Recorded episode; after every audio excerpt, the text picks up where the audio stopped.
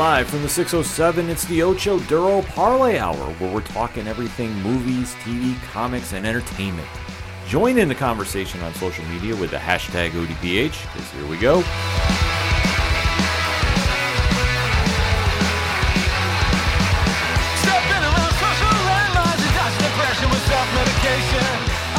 Welcome back for an all-new edition of the O D P H podcast, better known as the Ocho Duro Parlay Hour. What is going on, everybody? Thank you so much for joining us this week. My name is Ken M. Joining me in studio, as always, you know him. He's the co-host. His name is Padawan J. It's really fucking hot outside. Good Lord, man. Jesus H. Tap Dancing Christ. Yes, it is scorching in the Northeast, and we hope you are staying cool wherever you are listening to us. I made from. my breakfast on Sunday on the pavement. That's not an exaggeration. No, it's facts. I, I was hoping you put it on TikTok, but I know we didn't get a chance to film it, but good Lord, it is scorching. And we are just going to try giving you something else to bring the heat. That is the O D P H podcast. And we have a lot to discuss in the land of movies, T V, comics, and more. So let us waste no more time, shall, shall we?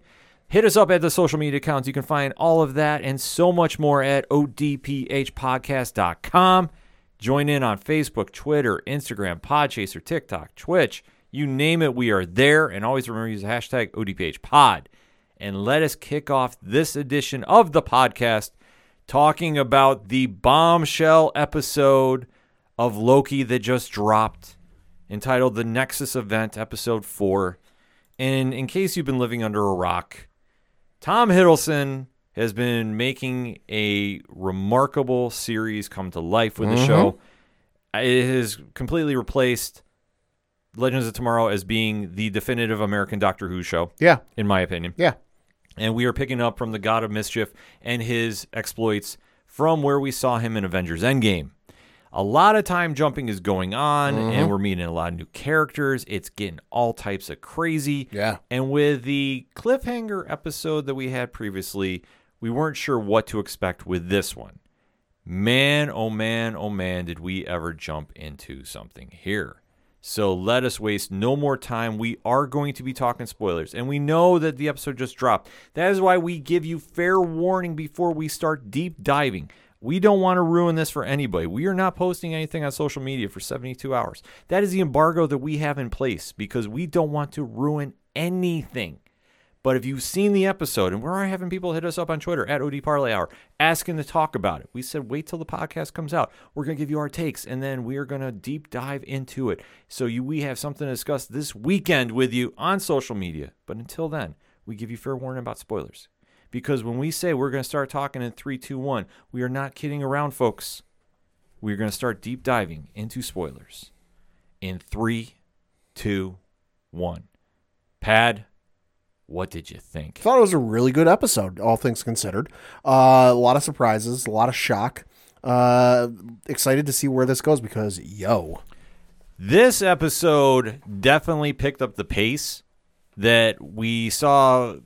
The brakes pumped last week, mm-hmm. which is okay. I mean, for six episodes to try getting everything in, there's a lot. And I know that last week's Lamentis episode, there was a lot of story building between Sylvie and Loki. And I understand that, and it made sense for the story. It wasn't a bad episode, but it was yeah. something that, for the pace that we've been going at with this show and seeing how Loki has now been taken under the captive of the Time Variance Authority, and he is responsible for investigating a variant which is taking out the T V A, mm-hmm. and to see the revelations of it happening, that we know the variant is an extension of him, and we know that not everything is what it seems with the T V A, and that we know that he has found a way to basically hide himself from the timeline, mm-hmm. and doing it so cleverly, if I can use that word, that the T V A can't track him down, so that's why they have to get another variant to go get him. Like yep. it's, it's such a wild concept, but they are pulling it off so very well. And with Tom Hiddleston leading this cast, they are really delivering on a classic because when we first heard the show getting announced, we did not know what to expect. Right. I mean, we knew Hiddleston's performance was going to be great at, at it because Hiddleston as Loki has always been amazing. You know, yes, there there have been some moments where it's not his peak and shiny, but it's still amazing. I just wasn't sure that the rest of the show is going to be as good as Hiddleston can be, but they're meeting Hiddleston and, and possibly exceeding him a little bit. They're matching him, and it just goes to show of how dedicated this cast is. I mean, Gugu Mbatha-Raw, who plays Ravonna, has definitely really stepped up the character in this episode alone. We know that Sophie DiMartino, who has been playing Sylvie, the variant, has definitely mm-hmm. been matching or Tom Hiddleston line for line, every take they're doing. It's a very good back and forth. You're seeing that chemistry on screen. Owen Wilson, who's been playing Mobius, has definitely been playing the interesting role of the time cop per se, and really making this stand out to where he's a good foil to where Loki is. And Wunmi Mas- Mosaku, who's been playing Hunter B fifteen, definitely had a lot to do with this episode, and we finally get to see a lot more of her character. So with those five just really bouncing off each other with their acting and their and the energy they're bringing, it has really made for a very unique experience, which I'm loving to see, because where we kick off with this episode, we did the normal Marvel Studio crawl. Mm-hmm. But did you notice something different this week, Pat? Uh, no, because it was five thirty in the morning. They changed the color to green and gold. Ooh, okay. Yeah, so go back and check that out. It was a little subtle nod that they decided to do, which I thought was very cool. And then we get caught up to a, a throwback on Asgard. And we right. see Ravonna, when she is a soldier, going to get young Sylvie. And we see how that she is taken out of the time stream. We see the T V A soldiers drop their mysterious time bomb thing, eraser, whatever you want to define it as, and she's wiped away from existence in Asgard. And then, as we see with this episode, she's brought before the judge and the T V A, mm-hmm. and she winds up getting the upper hand on Ravonna and escaping through the time stream. Yep. Now, you, Pat, you got to remember, too, at this age, she's ten. At least, yeah. So now we know that she has definitely aged throughout the show. Mm-hmm. So there has been this weird time growth, I guess you could say, yeah. that we've seen Sylvie literally grow up in the time stream. Right. Well, and we know that time in T V A passes differently than it does in regular time. So for the T V A, it might not be all that long. I'm not quite sure how much time passes in relevance to Earth as it does there. But for her, it's it's probably been a while, or it feels that way. But to the T V A, it's like, oh, yeah, it's been a week. Yeah, it's absolutely crazy to see. And then we see Ravonna is going to meet the Time Authority, that we're seeing that she's finally going to see the Timekeepers. Mm-hmm.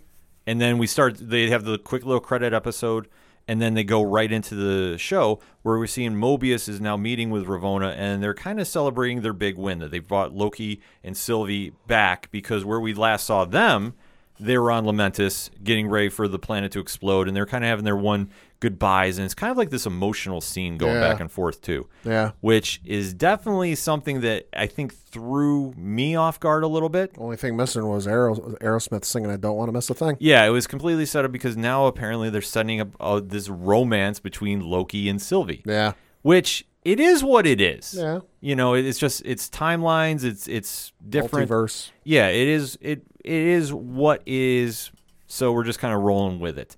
So once the, they start having this bond happening between them, a timeline is extended out. Mm-hmm. So thus they're forming a new timeline. So this is how they get picked up by the T V A, because they've now changed history. Yep. So once they are picked up by Mobius and company, they're brought back in, they're processed in booking, because mm-hmm. the T V A is just basically one big police station at a time. Uh-huh.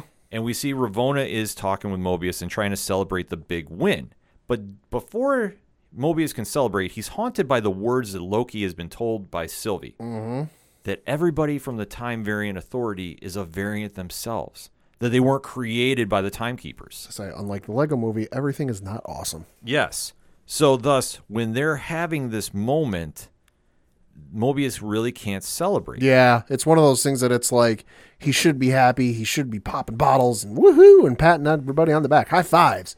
But there's, you know, there's, there's just that little bit of nagging in the back of his mind that he just can't sit down about it. Yeah, because once he's trying to get some information out of Ravonna, she's being very coy about it. Uh-huh, uncharacteristic, uncharacteristically coy. Yes. So he is picking up that something's going on, which I have to applaud Owen Wilson, because he has really been not giving too much away from this character. Mm-hmm. That we think we understand what Mobius is doing, but yet he'll flip in and do something else. And I think that's a very cool take that he's having with this, because essentially, he should just be the good cop that yeah. is trying to find the right Pen- way. Pencil pusher, follows the company line, does what he has to, punches in on time, punches out on time, no overtime, you know. Yeah, but he has definitely thrown a curveball with this because during this conversation, he gets Ravonna distracted enough that he swaps out the time jumper piece. Mm-hmm. So he he basically has her badge. I mean, that's kind of the easiest yeah. way to describe it. Yeah. And then he leaves, and then we kind of get caught up where he's thrown Loki into holding, yeah. per se. Yeah, and, and, and we got to we got to know uh, he doesn't do a good job of leaving because uh, Ravonna, he he only drinks one. He only takes one drink and only drinks one drink, and he goes to leave. And even Ravonna's like, what, you're only having one? You know, and he goes, oh, yeah, no, I got things to do because, you know, bye. Yeah, because at this point, he knows something's up and he's trying to act quick on the fly. But Ravonna is very smart. She ain't no dummy. Yeah, and she's picking up on this that something's wrong, so she's kind of waiting to see how this plays out. So as Mobius takes off, we find out that Loki's holding is, well... interesting. Yes. That he is stuck in a purgatory moment in time. Mm-hmm. And who do we see return to the screen? Lady Sif. Yes, Jamie Alexander returns as Lady Sif and is going through a memory where Loki apparently did something to her, yeah. and she is not forgiving, cutting her hair. No. And we do see that he is on a loop where basically Sif kicks him in the junk yep. and punches him yep. and just Sla- does it on Ricky. I think she slaps him at one point, yeah, too. Like, it's it's a funny moment. Yeah. and, and I'm lo- not going to lie. This scene started, I thought, oh, we're going to go through like a, we're going to see like a, montage of like embarrassing moments for him, because I thought I thought maybe we'd see the scene from Avengers one where uh, Hulk tosses him around like a rag doll, mm-hmm. which didn't happen, and I'm all right with this, but still funny. Oh, it's absolutely funny. I mean, it just goes to show about the, this show really captures the humor when it's needed. Mm-hmm. It captures the drama when it needs. I mean, this is just so well played out, and Hiddleston is just eating this up too. Oh God, yeah. I think if anybody else was in this role, it just wouldn't come off this well.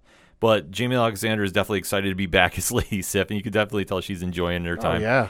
And when this is all going on, we do know that Hunter B fifteen is kind of having se- a breakdown, second thoughts about what's going on. Yeah. And and I thought that this was very well played out because Wunmi Mosaku really stepped up this role for this episode, mm-hmm. that we finally get to see more personality to Hunter B fifteen than we've seen the entire series thus far. Yeah, and I mean, you got to figure Hunter B fifteen not exactly high on the corporate ladder, I guess you could say, so she's not exactly, you know, toeing the company line and flying the company flag, you know, not all, all about the T V A and, and doing what they say to the letter, that like she's kind of middle management. She's kind of like, you know, she's she's important because she's got people who listen to her, but you know, she doesn't have the higher ups kind of whispering in her ear every five seconds. So there is that room for doubt. Yes, and we don't we do know that she was affected by what happened way back at the hurricane. Yep. That happened in episode two.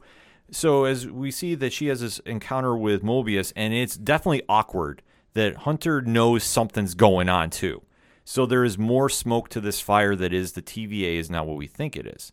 So we get a quick flash to Loki in his purgatory, and he does stop Lady Sif just enough to kind of have a moment where he's yeah. trying to f- say, okay, we've been doing this over and over.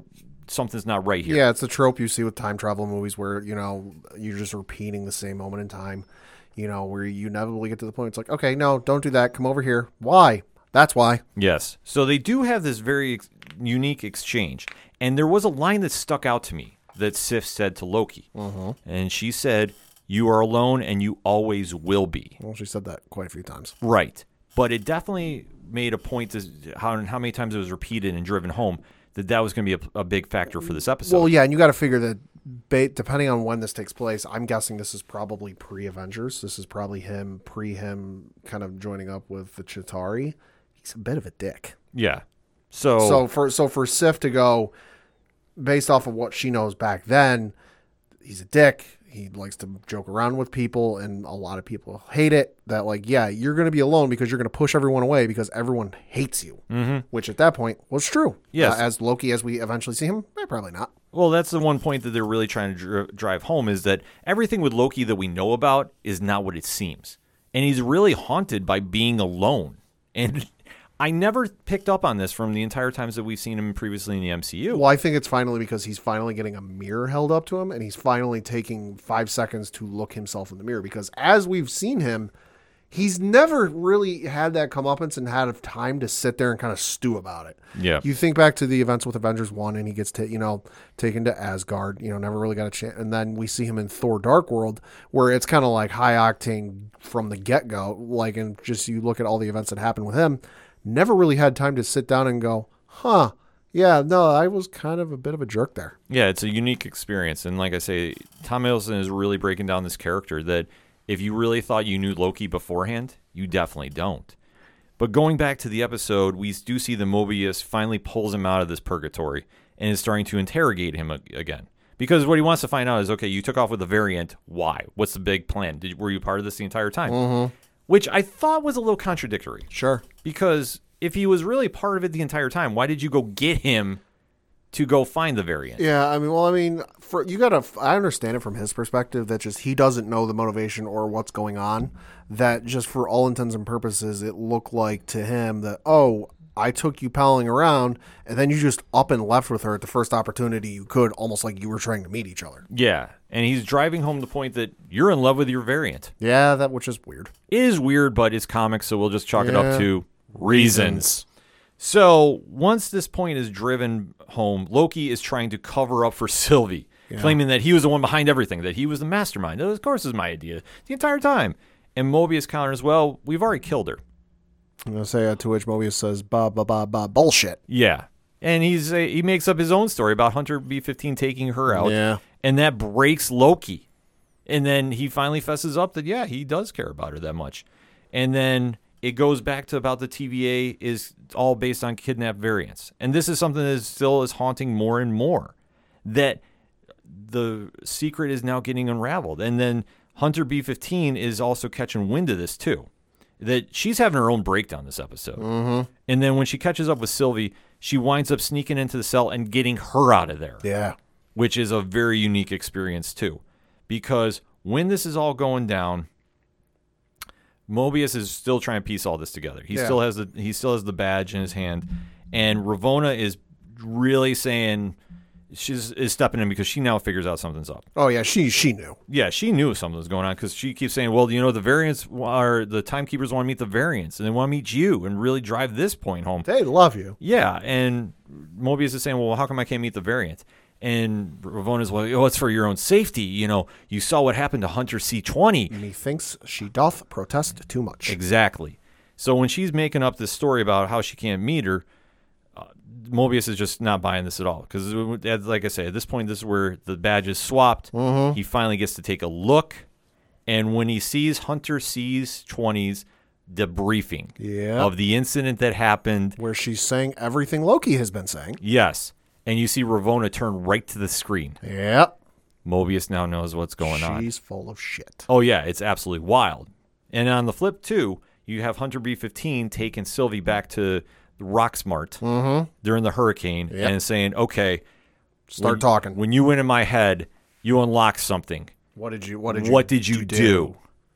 And, and then what, what did you put in there? And, and basically Sylvie says, listen, I can't put anything there. I can only affect what's already in there. Yes. That I unlocked your memories that were already inside you from your previous life, that you weren't always a T V A cop, mm-hmm. that you had a previous life. You probably had a family and friends and whatever else that, you know, they took you out of the timeline and used you for your own purposes, their own purposes. Yeah. So it's absolutely matching up to the story that Hunter C twenty was saying. Because during her interrogation, she was saying the same thing. Yeah. I had a life. I remember being out with friends. What is going on here?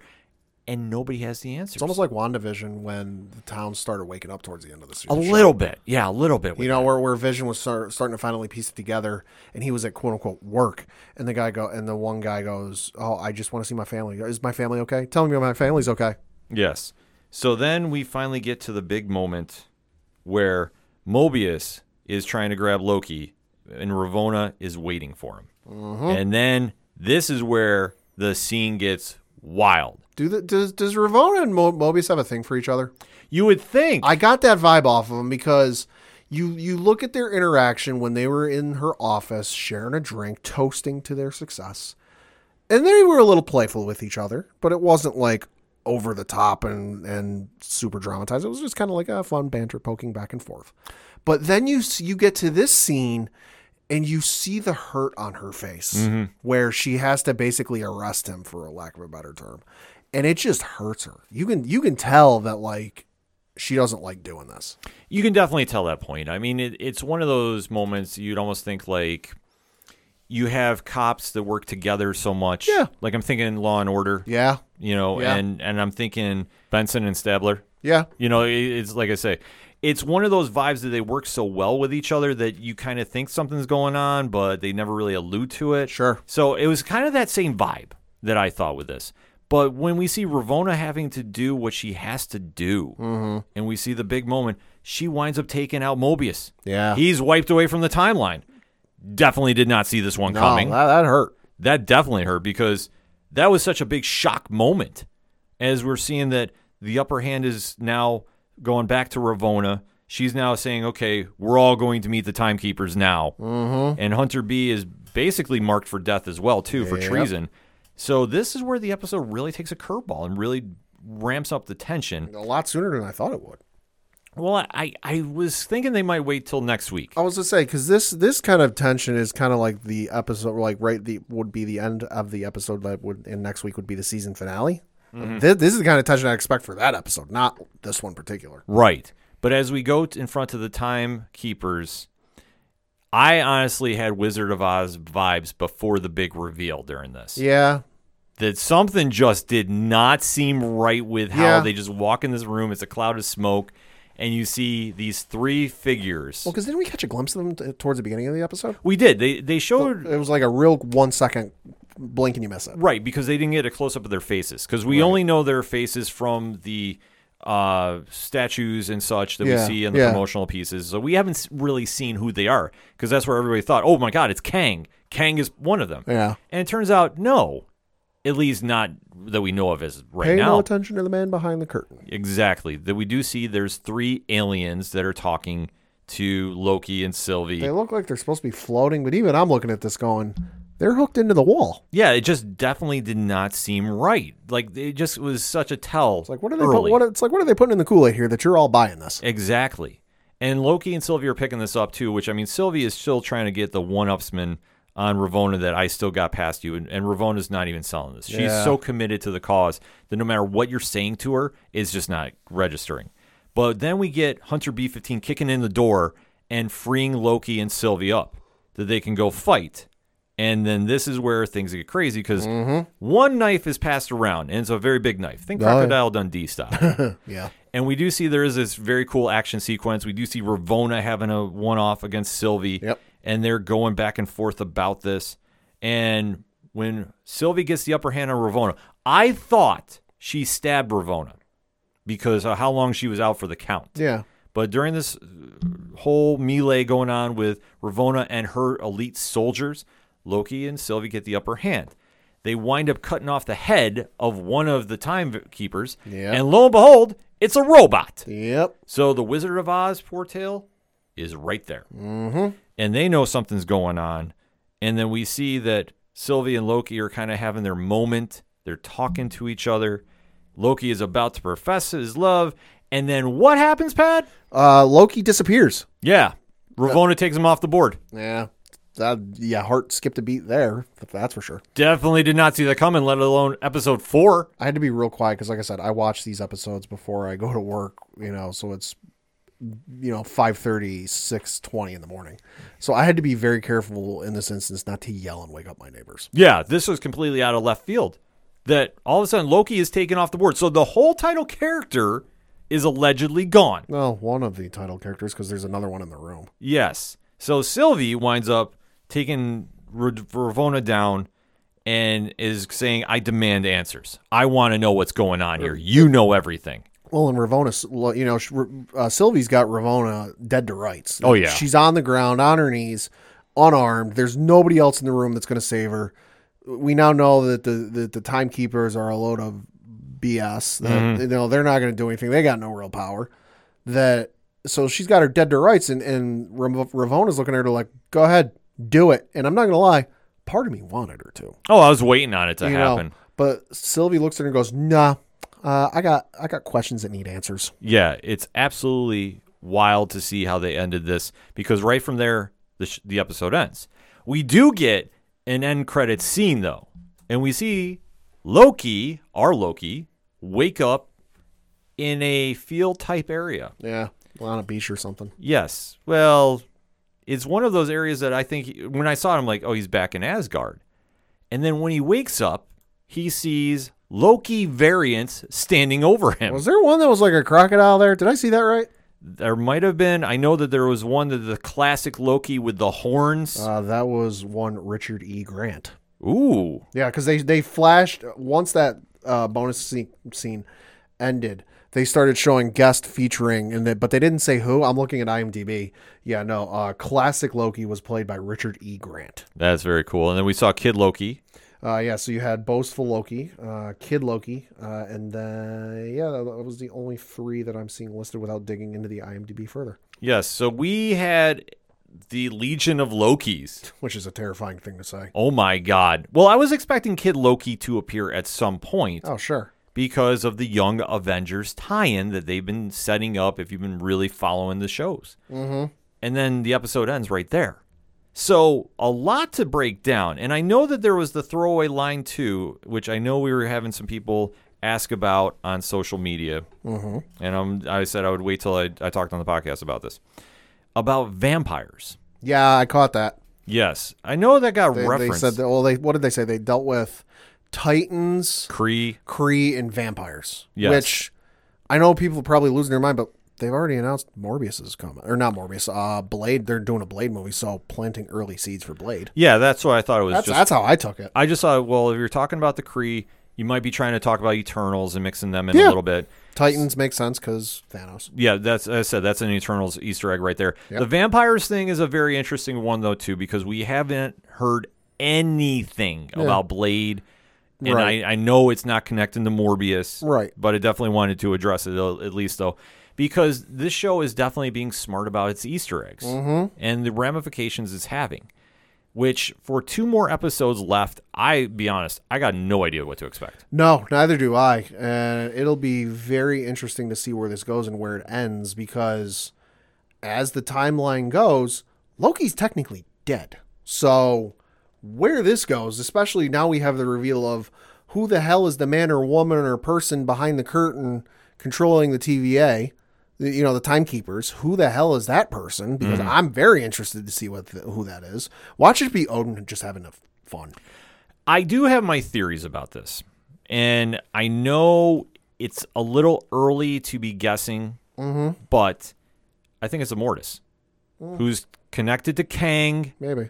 We do know that there is that connection with Ravonna, too, if you follow the comics. I think it's going to be revealed that he is going to be the one that's in charge. Could be. And I think that would make a lot of sense, because we all know the roads are leading to Kang the Conqueror at could, some point. Could be something that leads into uh, Thor uh, Love, Love and Thunder. Thunder. Could be something that leads into Thor Love and Thunder. Well, if you notice the small Easter egg that got put out this past week, the end scene of WandaVision was touched up, allegedly. Hey. Which is just the shadow figure of Doctor Strange flying in. It's not. Yeah, like I was saying, if they really wanted to tie it, it into it's, it. It's not. It's it's just they were editing some stuff, and they forgot to take care of something, and it slipped through. Yeah, but if they still want us to kind of spin it to say it's tied into Loki's resetting the timeline, it, sure. L- l- listen, it very well could turn into them retconning it and saying it's Doctor Strange or Vision or something. Mm-hmm. Was that their intention? Oh, no, not at no, first. But no, I think it, it, I'm going to take that whole sequence like they took the uh, Peter Parker, you know, Iron Man two thing. That kid, when they filmed that movie, was not Peter Parker. They happened to look at the situation and go, hey, that's a really good in for us to introduce Peter Parker, and let's just retcon it that way. Yeah. I mean, however they want to spin it, I think it would be a cool nod to say, oh, yeah, we did it, to really show how the timeline is getting reset. Yeah. But I'm not saying we have to really sell it on it. I don't I don't think it's But I'm going to go with it. For I me. don't I don't think it's them adding that in, like, ooh, you know, because if they were going to do something like that, they would have done it then. They wouldn't have added it in a month, two months, whatever it's been since that episode aired. You would have done that for the shock value alone right then and there. That you wouldn't have added it in almost, you know, in July. you know. Unless they really wanted to sell this show. I mean, yeah. I, no, like, I understand your point. I'm not saying you're wrong about this, but I'm saying I could also see Marvel saying, like, when they first filmed it, okay, put it in and we'll just hold off on it. Yeah. Just to say, look at what happens with the timeline. Ba-dum-bum.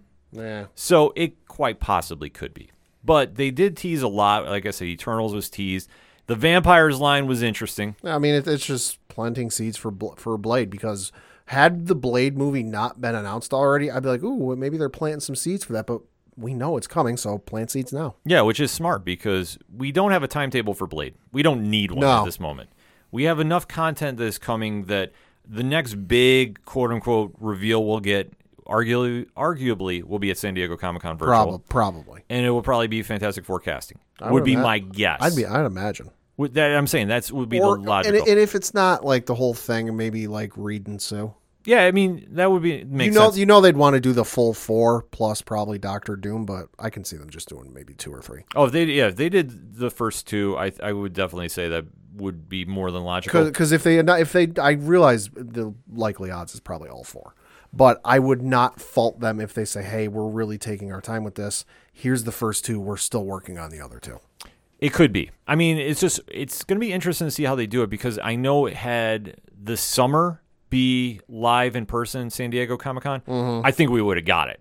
I definitely. Oh, absolutely. I, I think they want that Hall H moment. Now, do I think they're going to hold off on it? Maybe. Could be. I mean, it just depends on how Kevin Feige and company want to do things.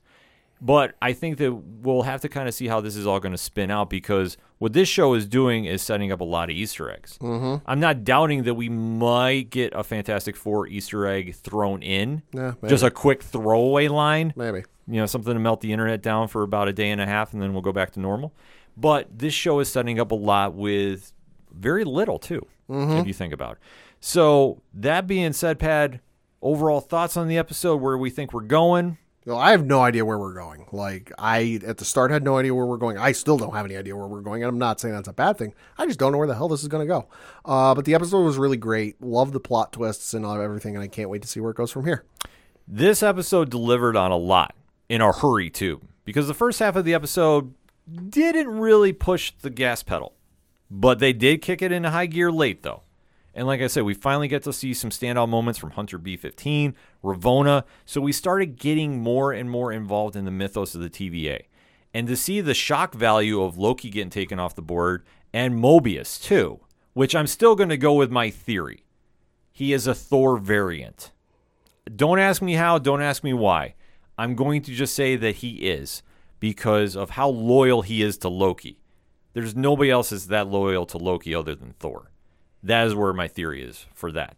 But we still have seen that Loki can survive getting erased from the timeline. Could Mobius as well? We don't know. And then to see the the legion of Lokis at the end of the episode, let's get weird, folks, mm-hmm. because that is the easiest way to describe this show, other than saying it's American Doctor Who, and other than saying it's also been fantastic. Four episodes down, a lot to digest. So definitely hit us up on that hashtag, hashtag O D P H pod. Spoiler free until Friday. We don't want to ruin it for anybody else, and then we'll go deep dive in with everybody about this. What is your thoughts about the Nexus event, episode four of Loki on Disney Plus? Let's talk, shall we? We're going to take a quick break. We'll be right back. Looking for a podcast all about nerddom? Want a podcast with an emphasis on representation? The Nerd Alternative is the podcast for you. Join me, Ram. Me, Hassan. And me, Levi. Three black British nerds tackling the pop culture we love and sharing why we love them. The Nerd Alternative, a sweet melting pot of all things nerdy. Coming back for another segment on this edition of the O D P H podcast. And shockingly enough, there is no Superman and Lois to talk about this I week. know. Bummer. It's, it's depressing. So I thought for this segment, we'll take a quick lap around the D C universe on the C W. Yeah. Now, we haven't kind of talked about the other shows a lot in recent weeks. Uh, because basically there's a lot going on. There's a lot going on, and plus, I'll be honest, Legends of Tomorrow is not really working for me. Mm-hmm. This season, since they've returned, it's been over the top, campy. Yeah. That now, and I guess we'll, we'll throw off this disclaimer: we will be talking spoilers about these shows. Yeah. So we were going to give you fair warning about this. Legends got really weird. Yeah. And not weird in the good sense. Yeah. it was just being so over the top now with aliens and how Sarah was abducted. Mm-hmm. And, I mean, I'm a huge Sarah Lance fan. I mean, yeah. like I said, Katie Lotz has been crushing it ever since she w- took over the lead role on this show. Mm-hmm. But now it's like we've gone into such a weird level of, like, consistent, let's really make this over the top. Yeah. That is just not connecting. And now it's been revealed that she's basically a hybrid clone, mm-hmm. that her body was killed off. Yeah. And now it's like she's back leading the team, but it's not the same. And yeah. It's just it's been, like Mass Effect one and then Mass Effect two. Yeah, it's just yeah. it's been so all over the place that I'm just not getting into it like I used to. I'm I'll be honest, I watched the first episode, I haven't watched another one since. And I think part of that might be because of uh, you know, Fire uh, what was it, Mick Rory leaving?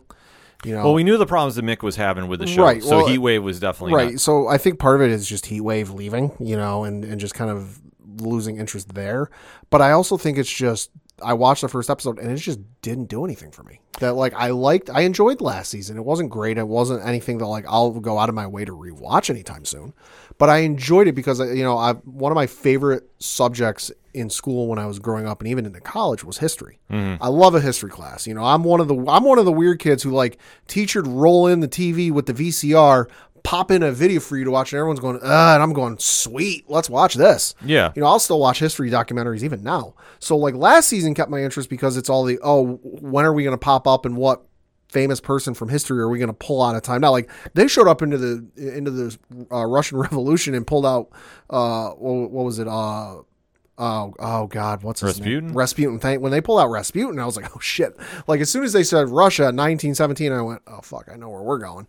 So that kept my interest, you know, and then we have the all-time classic, you know, Cisco Thong Song uh, scene. Oh yeah. I mean, like I say, when they really nail it, it, it's very funny and very entertaining. Yeah, but I mean, for this first episode, I watched it. It didn't do anything for me, and I haven't watched it since. And I always kind of figured, all right, if I get the chance, I'll go back to it. I just never have. And nothing has really jumped out online where it's like, oh, hey, you got to see this this sequence or this scene or this story or this episode was really good. That it's like, I'll be honest, it's not even making waves for me to really want to go check out. Yeah, I mean, I've tried getting back into it a little bit. But anytime we start talking clones, yeah, I immediately start tuning out. If you know me well. Because you love the Clone Saga. You mentioned the Clone Saga and online, and I have very choice things to say about that. And trust me, we're going to get into that later in the show. But to see it being another clone on the show, I mean, we've already had that with Ava and her history, mm-hmm. and how that's a setup. It's just like, okay, why are we doing this again with Sarah? And that's one of your strongest characters, if not your strongest character.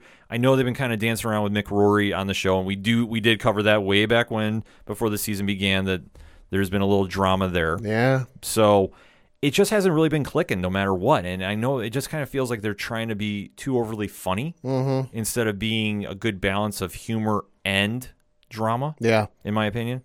So, like I say. Yeah, like if I want to watch an, an hour-long comedy, I'll watch two episodes of Uh, Family Guy back-to-back or American Dad back-to-back. Yeah. You know, I, I like comedy in my superhero shows, but just not front-to-back. Yeah, like it's not supposed to be as funny as they're trying to make it. Yeah. And that's where it's not connecting. So I'm still hoping that it'll rebound by the end of the season, but who knows? So I guess if I have to give it my grade, we'll throw it back to the report card days. Mm-hmm. I'm going to give it a C minus. Okay. I think it's a little below average, but I think that they do have a talented enough cast. They should be able to do some more with it, in my opinion. But I've also said a long time on this show, they got to switch up the lineup. Mm-hmm. Like, I don't want to see actors get fired, but they need to really switch up the roster here. Like, I think if they added Black Lightning on the show, I think that would have been great. I know that they had Kid Flash on for a quick second. Right. No pun intended. But they they have enough people in the D C universe they could bring in to really throw some new energy on this show. Right. That I don't think they're doing it, and they got really away from what made the show stand out at the beginning, where they were going back and fixing the time variance and also kind of forging their own paths. Right. I mean, now it's just kind of like, okay, we're dealing with aliens again, and now it's all over the place, and X, Y, and Z, and, and now we've got multiple clones going on, and I mean, Sarah might not be the only one. Mick might be one, too. It's like it's just so confusing to watch that I'm just hoping it rebounds before it's all said and done. Mm-hmm. So let's go to the longest show on the C W currently, and that would be The Flash. Yeah. So, Pat, I know you've been watching each week. Yep. What is your takes for The Flash? Uh, it's been okay. You know, hasn't been a home run every week. You know, not even really a triple. You know, it's been okay. Uh, this past week was really good. Uh, and I enjoyed that far more than the, the last couple of weeks. So it, it's been kind of hit or miss, but, you know, I'm still enjoying it. You know, it feels like it's reaching its end, though. Yeah, I have to agree with you. It's just one of the biggest criticisms I have of The Flash is The Flash has one of the best rogues galleries in all of comics, behind Batman and Spider-Man. It is a solid number three, and there's yeah. no shame in saying that. You can go back and forth with the other two and, and, and do that, but for what they've been doing with the show, though, I feel like they haven't tapped into the good potential of it. And I know that the cast is just so big on Team Flash mm-hmm. that it just doesn't seem like everybody gets their due. No. And I think that that hurts in the long run for this show. It's like it's Flash, there's like fifteen people on the main cast. Yeah. Something like that. Well, it's something crazy, but when you think about everybody that's on Team Flash, yeah, and yet they're adding more people. Like, they've had Allegra join the team. Yeah. Her cousin is now kind of sort of with the team Ultraviolet there. Yep. So that's also two other heroes. We have Caitlin, who's yeah. also split into Killer Frost, so that's, that's another. another. Another two. Yeah. Cisco is leaving, but then we have Chester replacing him. Yep. And we still have Barry with Iris, and it's just so much going on that it just doesn't feel like everybody's getting their fair shake, in my opinion. And I think that they haven't had a real strong lead-in coming back from the Mirrorverse and whatever was going on there, because I'm sorry, like that was not a, the best way to wrap a season up. Yeah. It's just like, I'm sorry, the Black Hole organization just wasn't connecting because I don't know if it's just there wasn't enough time to really establish who they were. And I understand with COVID. I'm not oh, yeah. and I'm not yeah. faulting them because, hey, stuff was taking out, you know, time frames and such. I get that.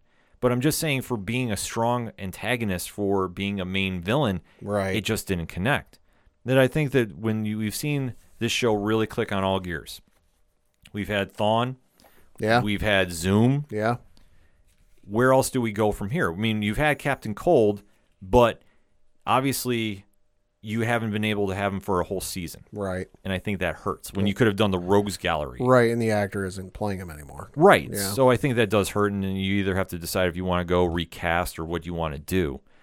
But for where they're starting to pick up some steam, and I will admit they have gotten a little better since now they got focused on Godspeed, who is one of the more recent Flash rogues that actually is sticking around and doing something. Right. So I'm okay with that. And to see with this episode, too, it seems like they're trying to go back and tie in more of the Flash family from the future coming mm-hmm. back here.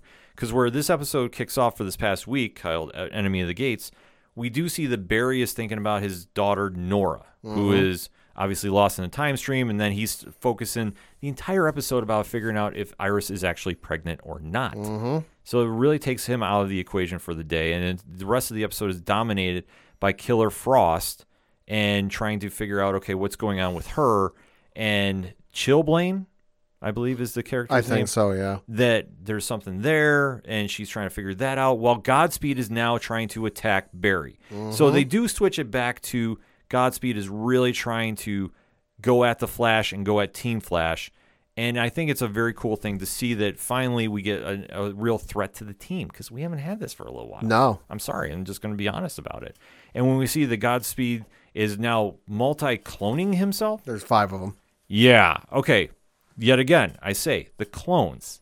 Is it really connecting with you, Pad? Well, I mean, I, I'm kind of suspending disbelief. It is what it is. Yeah, I mean, I kind of did too, and I was like, okay, well, he's cloning himself. Like, or... it, like, it makes more sense to have more than one than rather just have the one again, because it's like, hey, I already beat you, and I'm already faster than you, so why are we doing this? So it ratchets up the, the difficulty and the intrigue. Yeah, I mean, it, it does help a little bit, but I think when you start having teams of clones, it's kind of no, like... yeah, but I mean, if, if if he just has one show up again, it's going to turn into like a Saturday morning cartoon too much where it's like, yeah, eh, eh, eh, I got away again. Well, I could see that point, too. It's just, I know when they're trying to really mix things up and have him show up as like, okay, when we start having clones, like I say, I just, my skin starts crawling a little bit just because I'm like, ugh, I, I don't dig it. But I don't mind the villain of Godspeed because, like I say, I think he's one of the more recent additions to the Rogues Gallery I that so. I... That, no, well, I know he is from the most oh, recent okay. comic run, but he's one that really stands out. Like, it's not just going to be one that we forget. And I could definitely see this one having a long run in the comics you know, obviously with the future coming down the road. So I'm all right with this. And to see how he's going about attacking Team Flash, I thought was cool. They did have this big battle at Star Labs where Godspeed is coming in. But the one thing that really just confused me a little bit mm-hmm. is, okay, we have the six bad clones Godspeeds. Mm-hmm.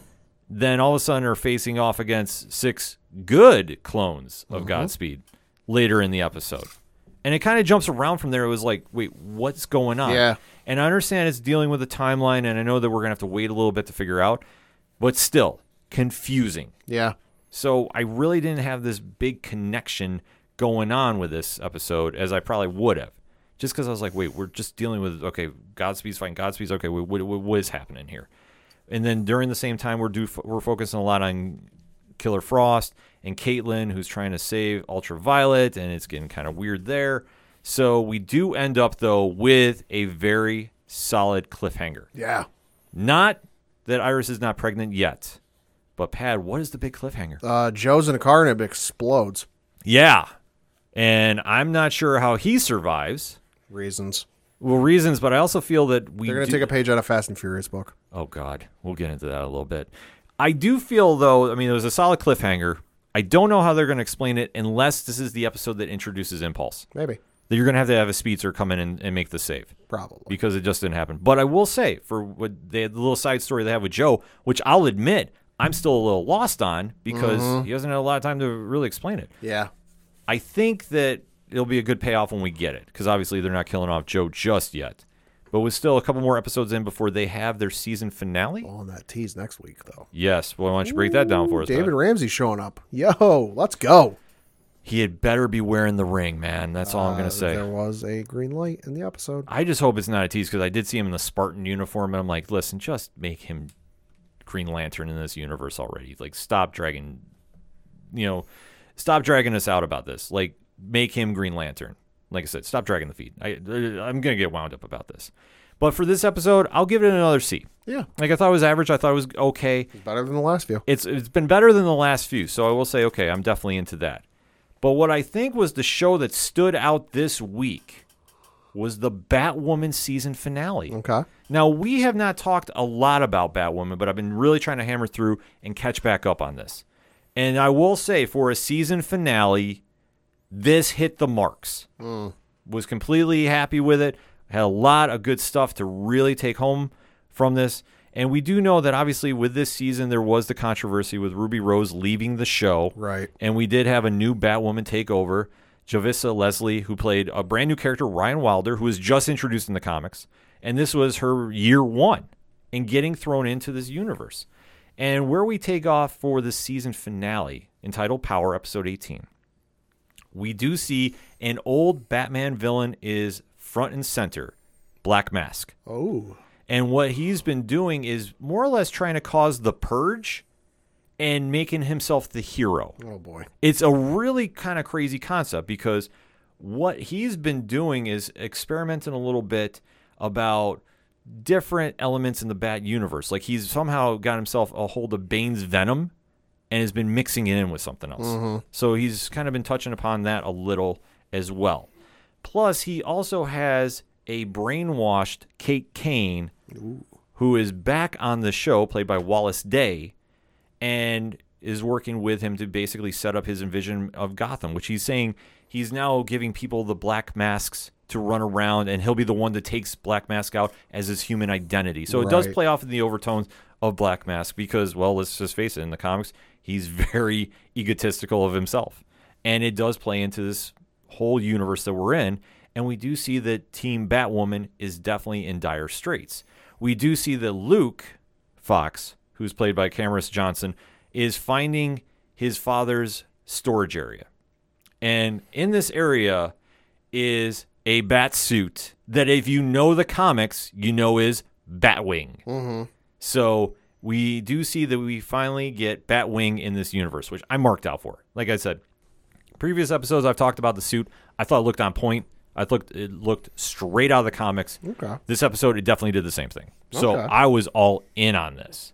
And another factor that I really was all in about is how they've been having Black Mask acquire, in his own way, the, I want to say, certain relics mm-hmm. of the Batman's Rogues Gallery. Well, I mean, Batman did just casually have him singing and sitting in the Batcave. Yes, because I know that he's had uh, Kate Kane acquire some. Sure. So I know that she's had her connection with it as well. And, I mean, obviously this has been a deep-rooted plan the entire season going on. And acquire, and by acquire them, you mean break into the Batcave. Yes. Well, I mean, with Kate Kane being the one to have access into it, it makes the most sense because that's the only way that I can figure that Black Mask got his hands on these items. And like I said, Peter Outbridge, who played uh, Black Mask on this show, definitely didn't have a problem with him this, this go-around. Like I said, I thought it was just an interesting play that we see Kate Kane taking these items. Mm-hmm. And is now, well, like, okay, we're going to mess around with Venom, which is never good. And I'm not talking about Eddie Brock, folks. I'm talking about what makes Bane Bane.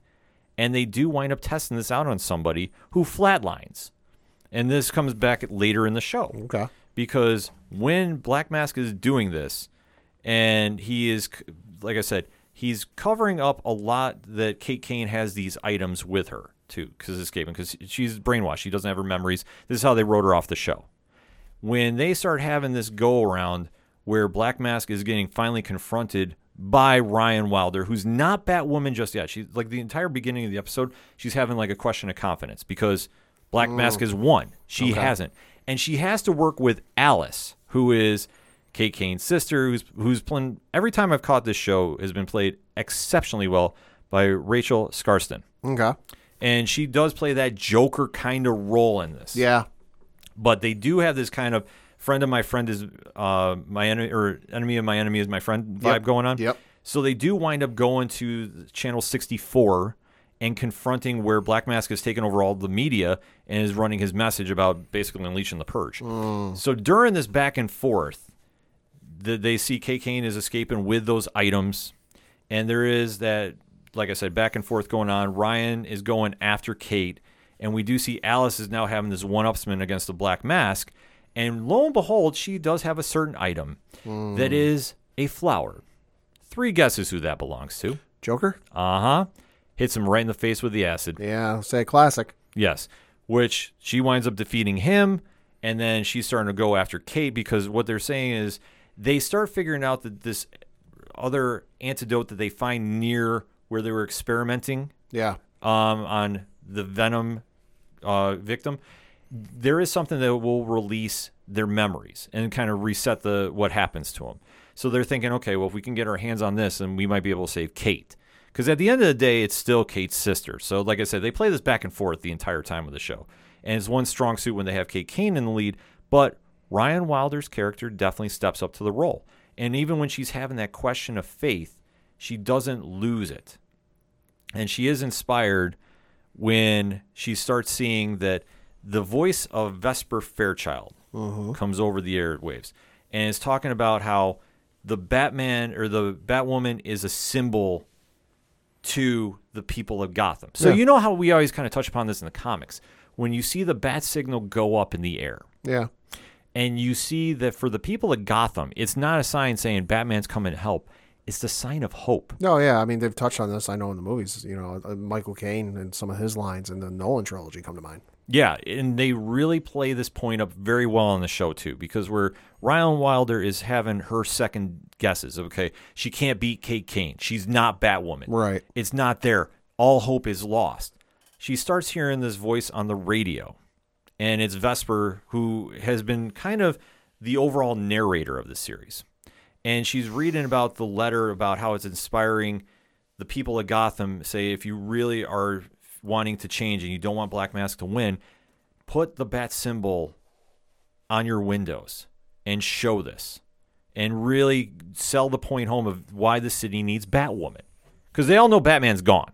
The Bruce Wayne has been gone for years. Mm-hmm. Haven't found out yet. We will eventually. But we do see that Ryan starts leaving the studio, and she's looking up in the windows, and where they were having black masks for everybody that was taking part in the purge, mm-hmm. they're spray painting, or they're painting the Batman logo on them. And it's the bat is on the mask in the windows, and Ryan is seeing this, and she's knowing that this is what she is meant to be. She, this is what she means to the city. So this is now where you can kind of start seeing her turn her story around and saying, I'm going to go, and I'm going to finish this job, and I'm going to do this. Meanwhile, we do get a quick flash to Mary Hamilton, who's played by Nicole Kang on the show, who's one of the team members. Mm-hmm. And she's the one that figures out about the snake bite. So as she is trying to escape with this information, she gets confronted by the victim who O D'd on the venom. Oh, boy. But is back to life now. Because, of course. And, and, of course, is hulked out like he's Bane. He's not Bane on the show. I want to clarify this. And as they're having this fight up the staircase, lo and behold, she gets thrown off the roof. Who catches her? Batwing in full armor. And it's a very cool moment. It's, a, it's one of those, he didn't come in very, very smooth. Yeah. Like the jetpack gives out a little bit, but he does wind up saving her from this assailant. And it's now he's accepted the role that he's going to be Batwing. So this will be something cool to move forward to. They didn't spend a lot of time on this, and I'm okay with it because we have all next season to get into it about Batwing. But that cuts off their story. So then we now see where the story really kind of takes hold, that Ryan gets in her Batmobile because she does have a car. And she does drive after Kate. They do get to this battle on the bridge. And during this time, too, Alice shows up and sprays the antidote into Kate, and they both fall into the river. So Alice and Kate are off the board. Like, they're underwater, so nobody knows where they are. They do kind of have these last moments in life. Mm-hmm. So you're seeing Alice, like, basically relive her last moment. And you're seeing that Kate finally comes into her own as well. The, Ryan gets them out of the water. They have to perform mouth-to-mouth on Kate. And just as they save her, Kate remembers who she is. But the Gotham P D shows up and arrests Alice. Mm. Takes her away. So then we get the final moments of the show, which, like I said, this has been building up very, very well, and it's balanced off so good, too, that the pacing was fine on this. And they definitely tied in everything. It made sense. We knew a little bit about the characters' backstories. We heard Vesper inspire the city of Gotham. We get to the end, though, and we do see that Kate has now announced her plans that she's going to go look for Bruce, that he needs to atone for basically dis- leaving the city and find out really what happened. So the mantle has now been officially passed to Ryan. Then we also find out that Ryan goes to Arkham to see Alice, where we do know that Black Mask is next there, and he's mumbling a name. Where this is going to play out, don't know. And then during this moment, too, Alice kind of has this one-upsmanship where is saying, well, you know, Kate is saved, and, you know, I do know something about you, too. Your biological mom never died, which has been something that's been a looming factor this entire season. So Ryan now knows her mother is living. Bum, bum, bum. Yes, so it'll be another drama effect, too. And then to finish off the episode, though, Pat, you remember how I said there was missing bat artifacts? Yes. Oh, they wash up oh. in the river. Oh. And we do see Mad Hatter's hat. Okay. We do see Penguin's umbrella. Okay. And then we start seeing a vine grow. Oh, boy. And it's growing very, very rapidly. Oh, boy. Fade to black. Nice. I have to give this episode a B plus. That for being somebody that jumped into the show a little late, but definitely sped through to catch up, I thought this really captured the vibe that you want to see of the Caped Crusader. Javicia Leslie played exceptional in this role. And for being this her year one, I thought they capped it off nicely. They set up enough stuff for next season that now that she has a partner in Luke Fox with Batwing, mm-hmm. I think that it's not going to go the full Arrow route, which I'm I'm hoping it doesn't. Just keep those two together. You know, you can have Mary still balance them out, and that be your three team right there. But I think they have enough that they can start the future on a good foot. Alice's story arc, I believe, is done. I believe she's not returning to the show. Sure. And I know that Kate... Two seasons, that's a long arc. It's a long arc, but for what they did, too, and especially it's a transition period, too, because Alice has always been tied with Kate Kane. Well, obviously, Kate Kane is not returning as of yet. But Alice is so tied with her, it would kind of make a, an odd sense to have her be the recurring villain right, for the show. Right. So they're going to start fresh with her. And I, like I said, I believe that she is not returning to the show. I do know that Doug Ray Scott, who played Kate's father, Jacob Kane, yeah. is not coming back. Right. They wrote him off on the show. The Crows, the security force that he was in charge of, is not is been disbanded and discarded. So it's a clean slate for Ryan Wilder's character. I'm all in on this. I thought they did a really good job about setting up for the future that I'm now interested to see how they play this off. Because like I said, we've had certain characters of the Batverse show up. Hush has made an appearance. Mm-hmm. We have seen uh, Black Mask now. I mean, to do Poison Ivy, which they've just given that away, I think is going to be a cool play to see. And I think can only help this show grow. And for a, a, a universe that could desperately use it, I think this is wrong because we're now in that transition phase. Arrow is no longer on the air. Flash is in a state of flux, in my opinion. Legends is Legends. Give, take. Black Lightning was unfortunately canceled. We have Superman and Lois, which has been on point. And if you've been a long-time listener to this podcast, you know how much we love that show. But Batwoman has definitely carved her own niche in here. I'm interested to see where they go for next season. And they left me on a very good high note to say the future is very bright for this show. I'm excited to see where Javicia Leslie runs with his character. And I really want to see something different that we don't see in the comics. Because to copy what Kate Kane does and have it be Ryan Wilder, I don't think would connect. I want to see Ryan Wilder carve her own path. And I think that they're definitely going to do that next season. So definitely go check that out. But that being said, final thoughts on the D C Arrowverse as you see it, Pat? Well, some good stuff. A lot of room for improvement, and I hope they uh, do so. Yeah, definitely so. Like I said, Superman and Lois has been knocking it out of the park. We do know Stargirl is returning in August, so that'll be a definite help for this C W network. So I'm definitely excited to see where that comes back. And like I said, to see the new ex- adventures and escapades of Ryan Wilder as Batwoman, I'm excited for it. Like, let's do something different than the comics, and let's have her carve her own path. Let's go. Can't wait to check on what C W has lined up going into the fall. But we gave you our takes, but let's hear yours. Hit us up on that hashtag, hashtag O D P H pod. What is your thoughts about the current state of the D C C W universe? What shows do you like? What shows do you not? And why? Let's have that discussion, shall we? We're going to take a quick break. We'll be right back. Do you love Marvel but are tired of hearing Cheeto-stained white guys talk about it? Are you hoping to see the X-Men and Avengers face off? Do you secretly want to be Jessica Jones or Daisy Johnson? Or do you want to be with Valkyrie? If so, you've found your new favorite podcast. We're your hosts, Madam Chris and Madam Amy, and we are here to give you the commentary you want. Marvel, minus the mansplaining. Find us wherever you get your podcasts and visit us at the marvelous madams dot com. Madams assemble.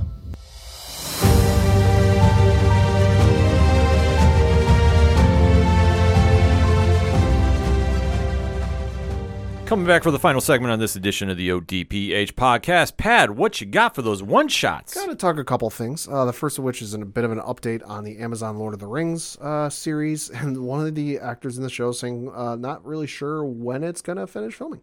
Uh, so, of course, a lot of people might know that Lord of the Rings, the film series, filmed in a rapid four hundred thirty-eight days. Uh, that's because they filmed them all right in a row. They didn't, they didn't futz around or mess around. They just... boop, done, and they uh, came back for some reshoots and some pickup shots they needed, but the principal photography was all done right in a row. Uh, but this one is certainly seems to be taking its time uh, because uh, it faced the production of the Amazon series, faced delays, to, of course, due to the pandemic fifteen months ago.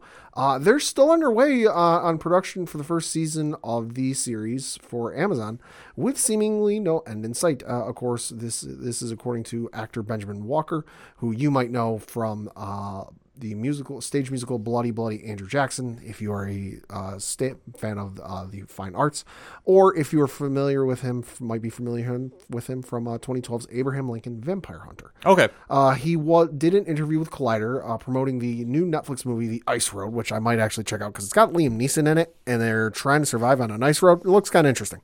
Uh, looks like a, you know, looks like a kind of move, certain movie we're going to talk about in a little bit where you don't watch for the plot, you just kind of watch for what's going to happen.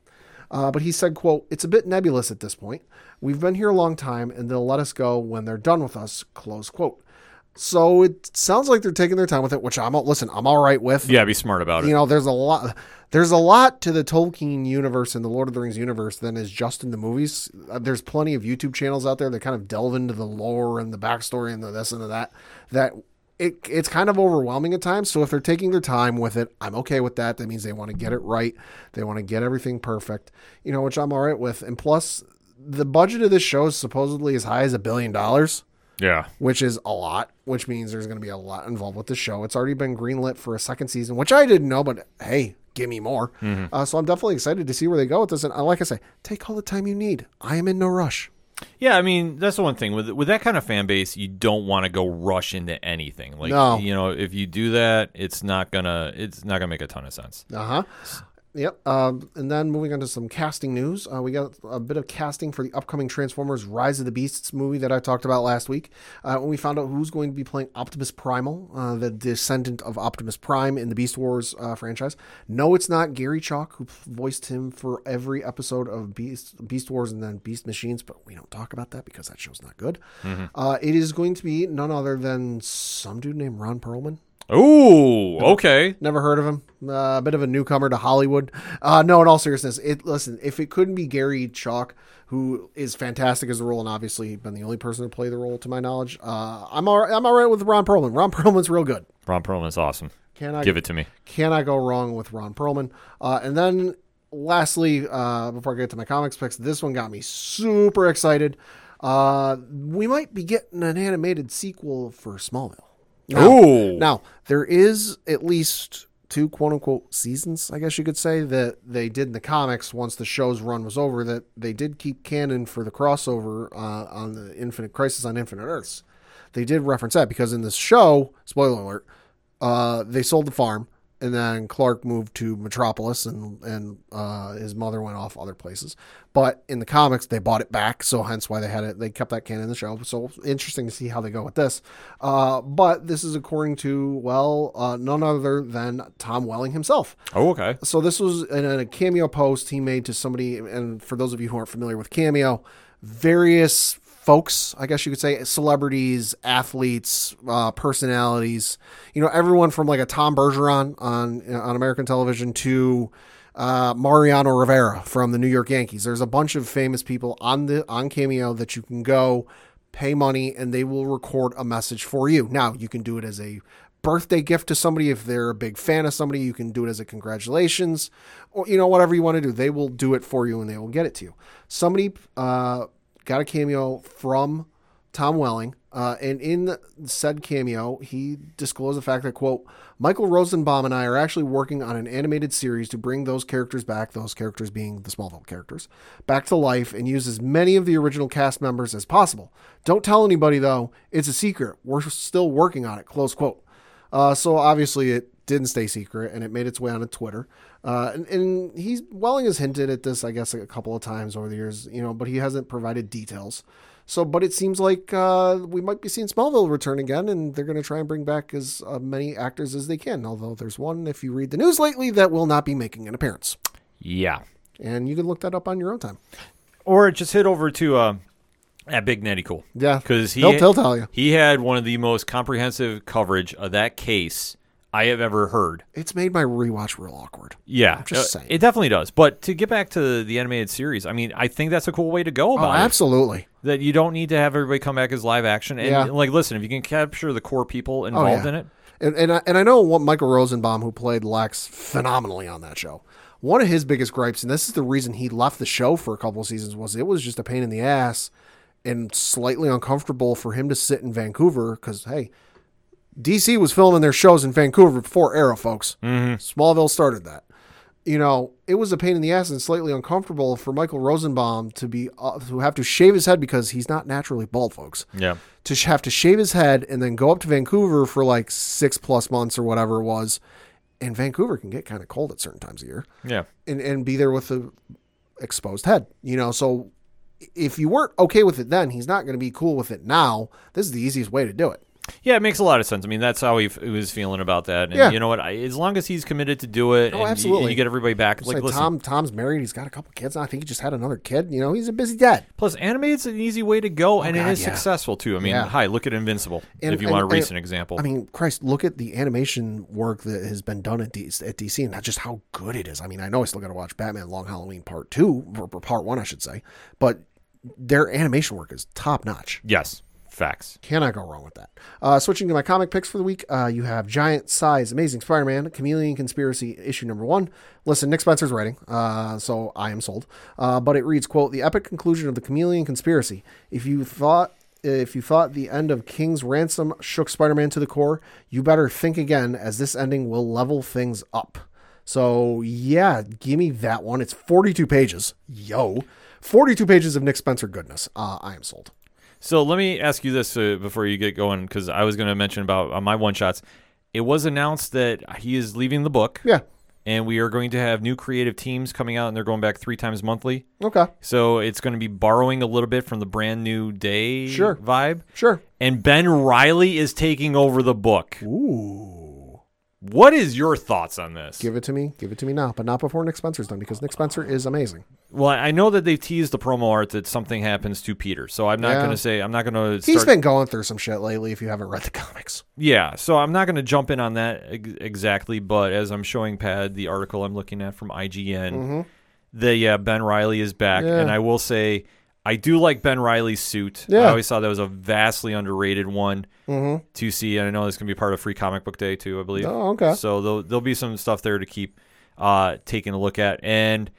Yeah. I mean, if Ben Reilly takes over the, the role for a bit, I would understand that. Like I said, if you haven't been reading, Peter's been going through some shit lately, uh, to say the very least. Uh, and so much so to the point that a certain former assistant at the Daily Bugle comes back into town for a visit.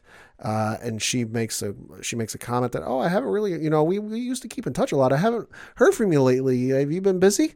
And then you just get like the, the panel of Peter, you know, sitting there, and then just in the background, like kind of thought bubble silhouette type things of like everything that's been going on. He's like, yeah, it's been kind of crazy. It definitely has. I mean, obviously, I know you preach about Spencer's run on oh, Amazing so Spider-Man. Good. And to see Ben Reilly come back, like, okay, for me in reading the nineties clones, like this is why I hate clones. Mm-hmm. I, when they decided to bring Ben Reilly back after the seventies and like just how messy that was, yeah, I really hated it. I was not a fan. Mm-hmm. And then let alone they decided to say, okay, well, Ben Reilly was actually the real Peter Parker this entire time and blah, blah, blah. It was like, no.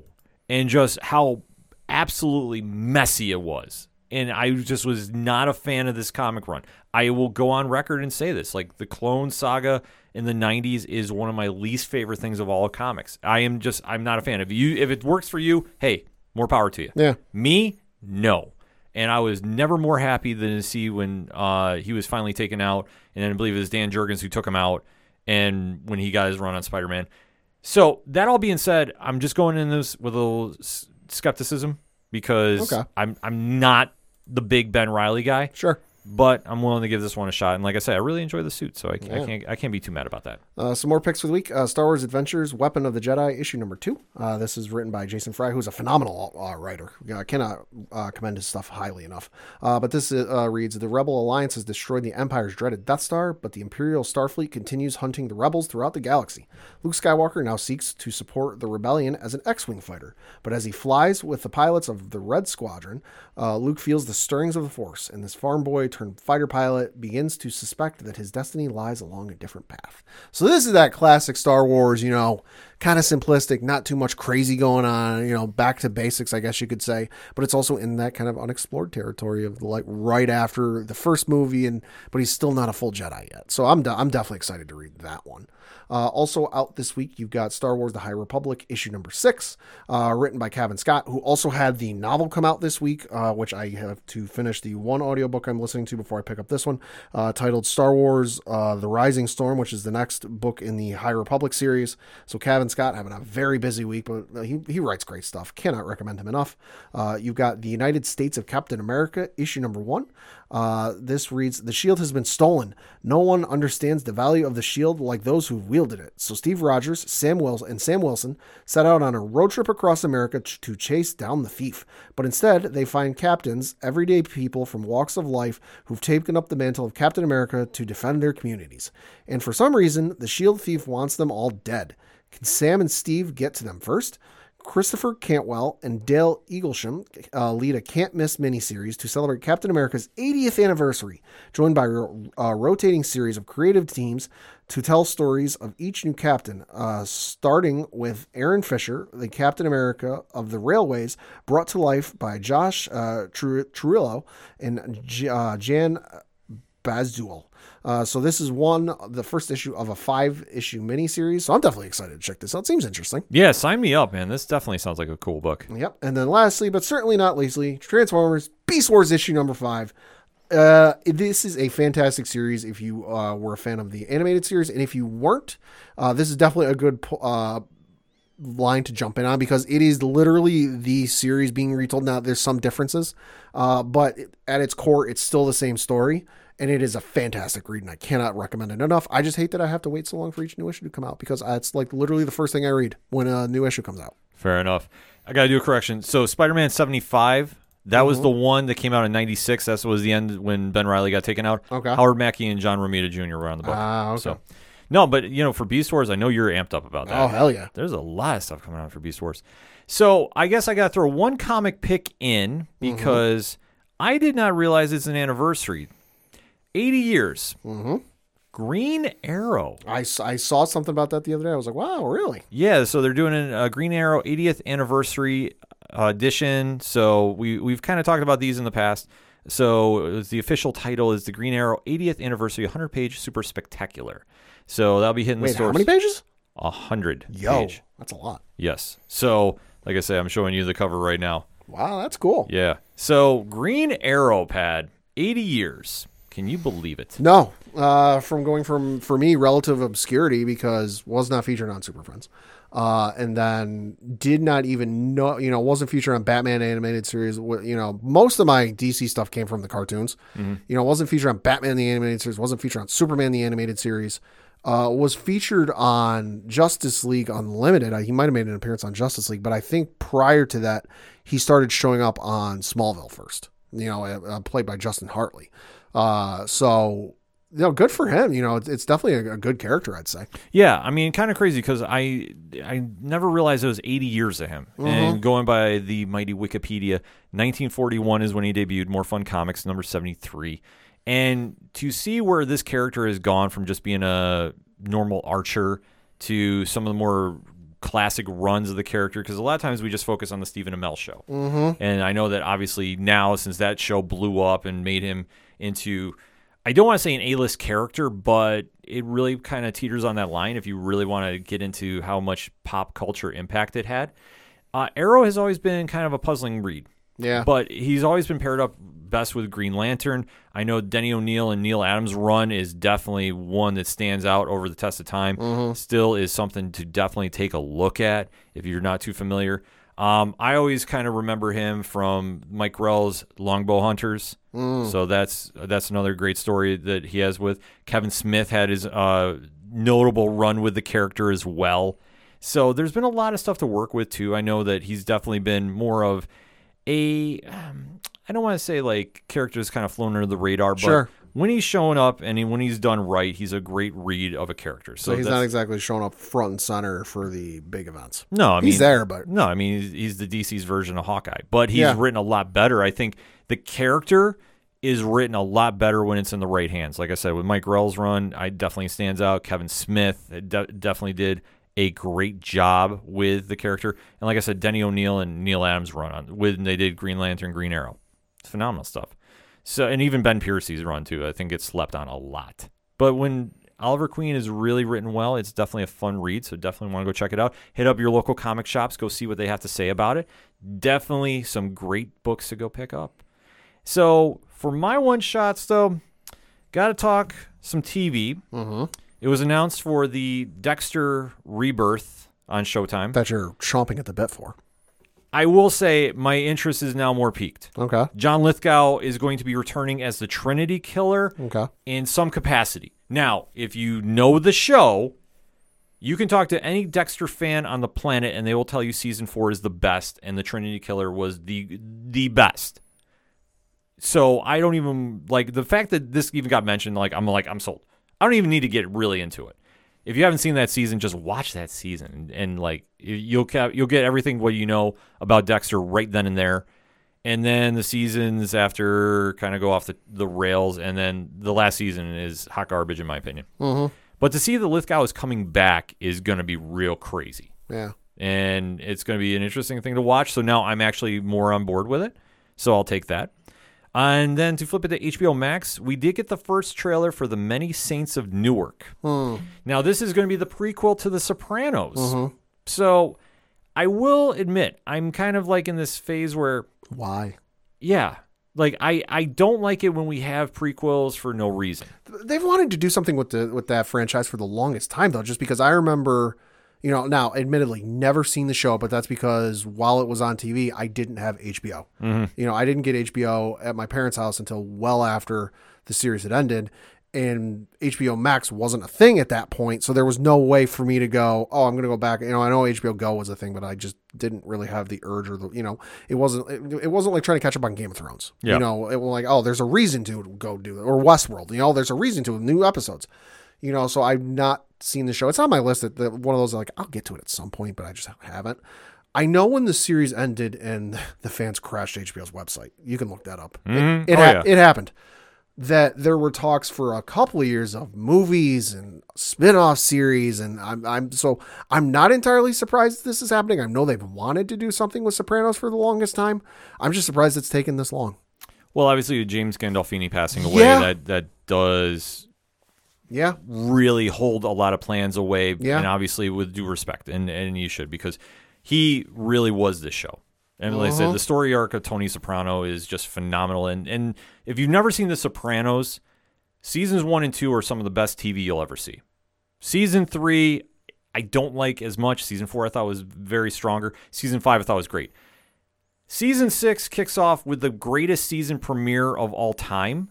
And then it goes downhill from there. Mm. And the ending, a lot to be desired. Sure. So you have to kind of take that into perspective. Because once that you have the benchmark set, it's tough because you have to hit that each time it goes out. Yeah. And I think that for The Sopranos, it just definitely did a lot in a short amount of time. Mm-hmm. But like I said, season six was like, I don't understand how it got that off the rails, mm-hmm. in my opinion. And then the, the ending, I hate the fact is like left in your choice. Like, how do you think it ended? Yeah. It's like, no, I, I you need that definitive answer, even though I believe we have that. Yeah.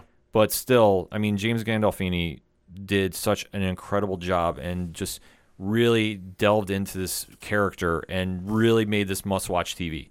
Like I said, the fact that we're going to even just do a prequel, it, like, it, to me, it felt weird because he's not here. Yeah, and and the only thing I'll say, for because I don't know, uh, you better have like a bunch of the higher-up people involved with the show originally involved with this, because then I feel you'll be able to capture kind of that look and feel from the original. Yeah, Mike or uh, David Chase, who wrote The Sopranos, okay. is connected to the project. Okay. And Michael Gandolfini is going to be playing Tony, young Tony Soprano. So, all right. So, yeah, like I said, they, they definitely handled this with care and uh, with the utmost respect. Yeah. So I'm interested in this. I'm not like screaming like, oh my god, I want to see this. I'm like, but I will say the trailer I was impressed with.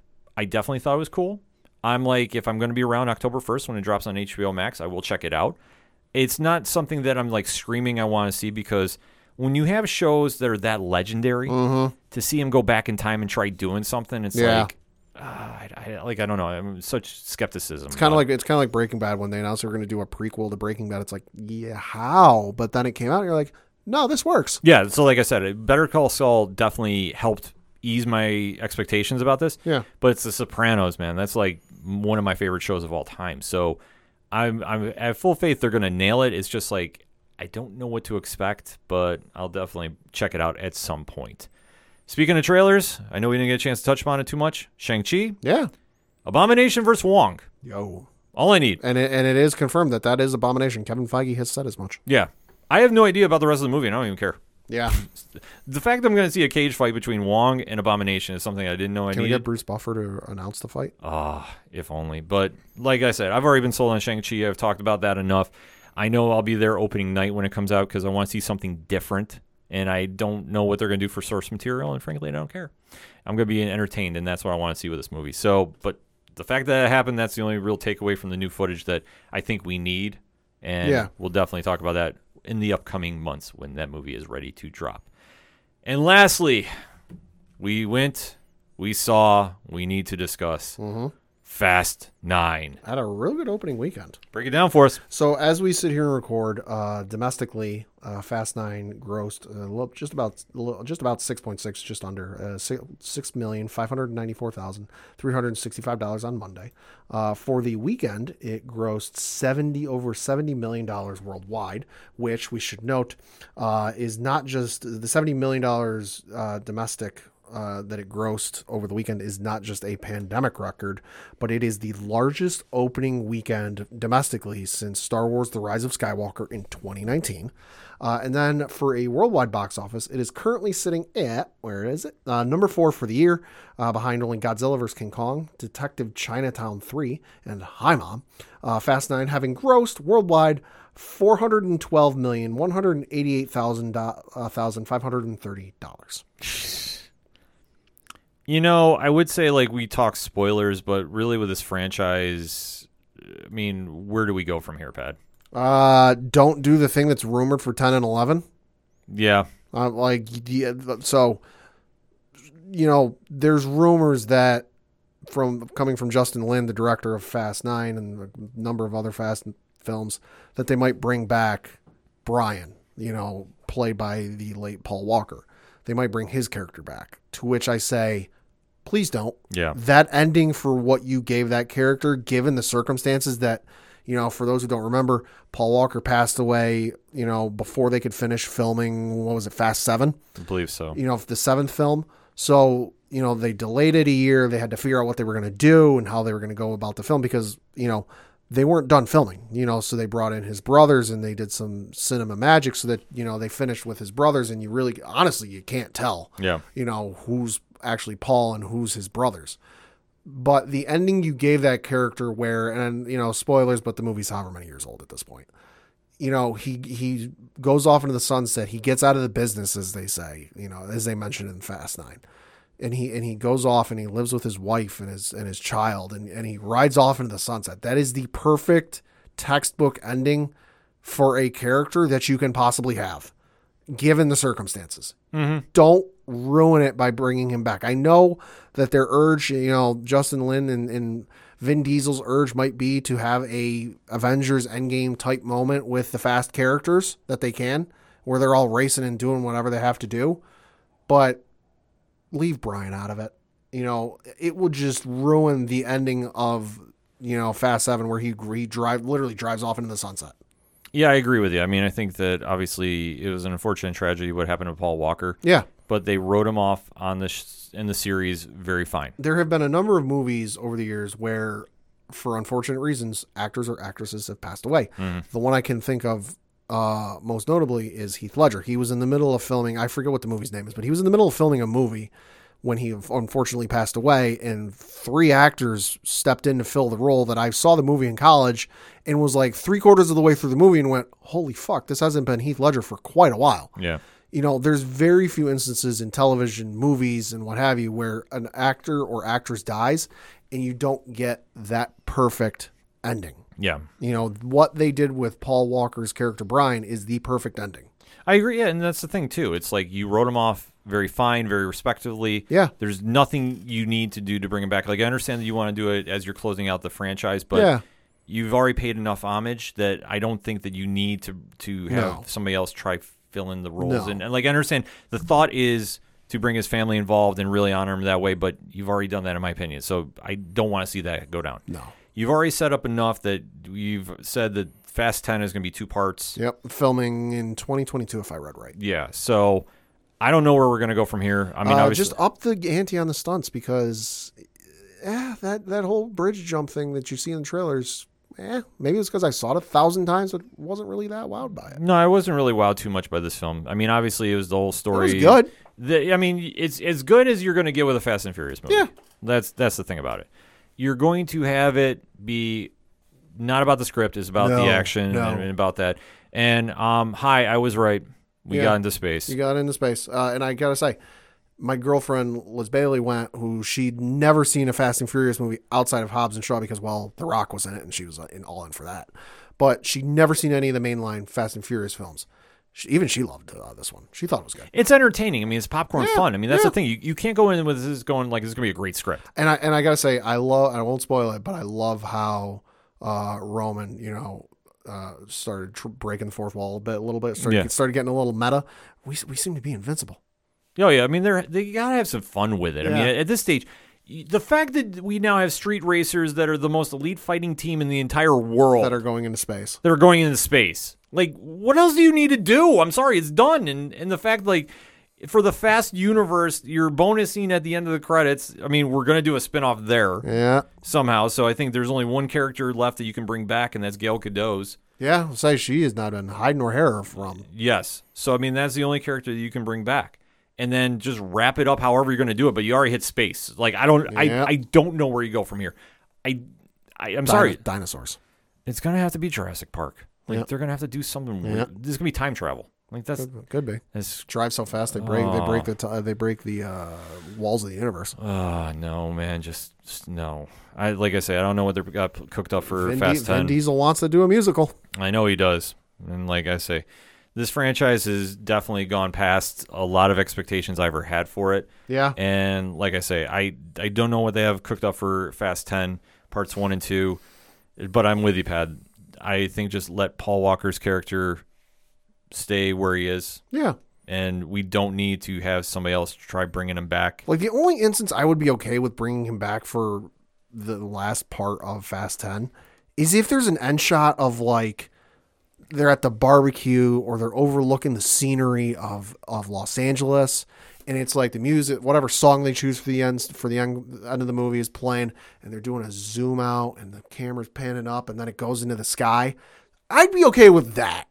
But like to bring him in for the full movie and do a whole plot like, oh, hey, I'm coming back to help you guys. No. Yeah. I'm, I'm with you on that. I'm, I'm sorry. Like I, I, I could not get on board with that. I think that they've done a great job of honoring his legacy. And I think that that's where we kind of just need to leave his character. We don't need to have somebody fill in for him no. and try doing it. Even though the thought is in, is with Good and his family involved, sure.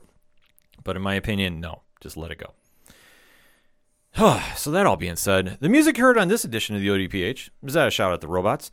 They played a show this past Saturday. Pat. Ooh. First time in two years. Absolutely crushed it. One of the best live shows I think I've seen. And one thing I always say about Shout is, they get better live every time you see them. So if you see them like three times a year, the third time, they're going to be even killing it more. But they definitely tore the place down. It was such a fun night out. I was uh, with Rich and his wife from three F N, and it was a good time had by all, so definitely can't wait to see more of them. But if I want to hear more about Shoutpad, where do I go? Uh, O D P H podcast dot com. Right on. You swing on over to the music section. You check out everything going on with Shout, everything going on with Second Suitor, Tom Jolu, Yard Party, Floodlands, Brian Wolf. The list is going on and on. We have more people trying to come on the show, but we are not taking any interviews just yet because we have a couple that we need to get out first, and then we'll kind of open up the playbook and go from there.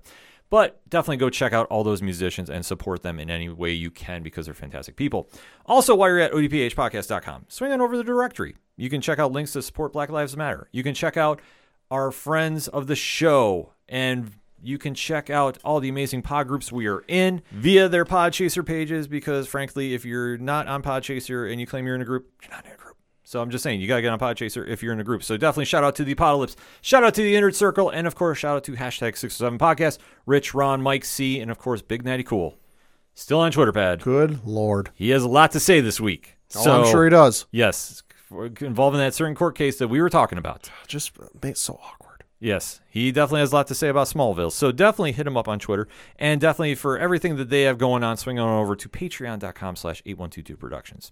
All of that and so much more at O D P H podcast dot com. That's all I got for this week. So for the one and only Padawan J. Thank you, thank you. I'm your host, Ken M. Thank you as always for listening to the O D P H podcast, better known as the Ocho Duro Parlay Hour. See you next time.